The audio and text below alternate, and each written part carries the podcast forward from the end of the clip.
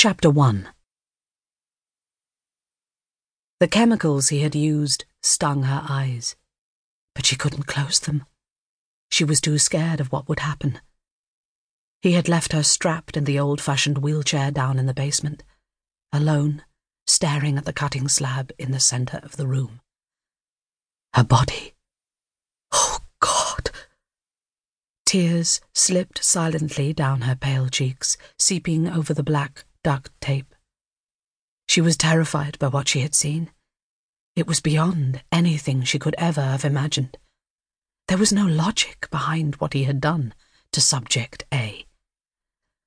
Or maybe in his head it made sense, for he had never hesitated, not once.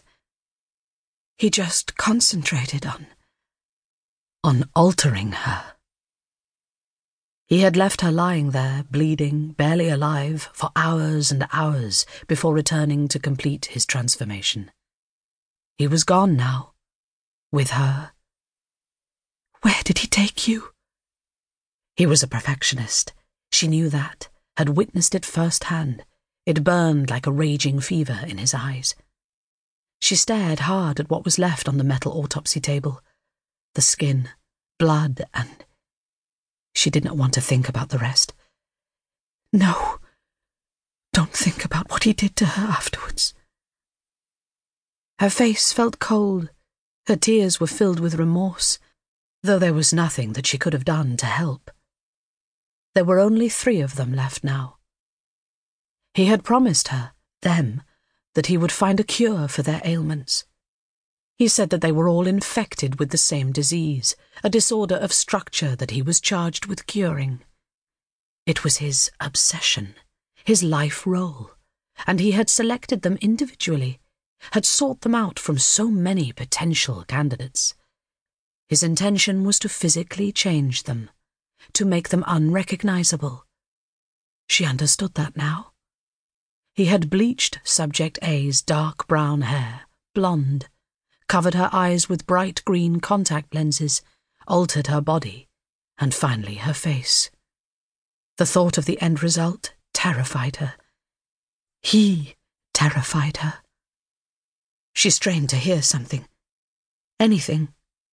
But all she could hear was a deathly silence that bounced back at her off the thick stone walls.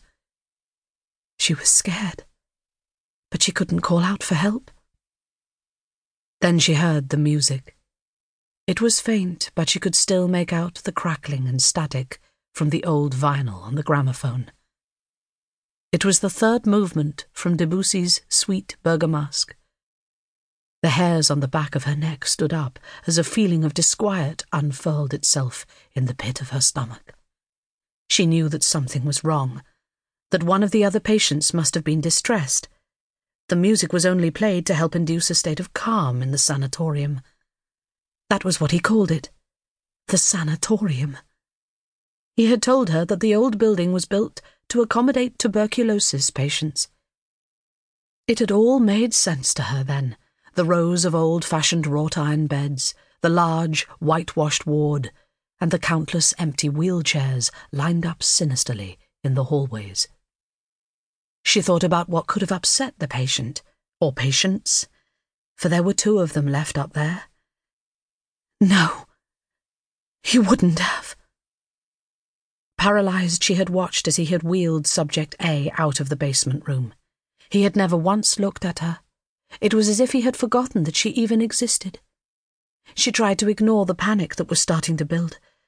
Sometimes he would be gone for what felt like days at a time as they lay in their hospital beds, unable to move. Waiting. Always waiting for him to come back. Sometimes he left them in their wheelchairs, facing the windows, all in a regimented line. He said it was good for their constitution, the biting fresh air. He would forget that the cold and rain could drive through the large open windows, burrowing into their sickly flesh as it clung to their protruding bones. He would forget that they were immobile, unable to move or speak until he returned. All they could do was watch and wait, prisoners in their own bodies. She wondered whether he had taken Subject A's body upstairs to the ward.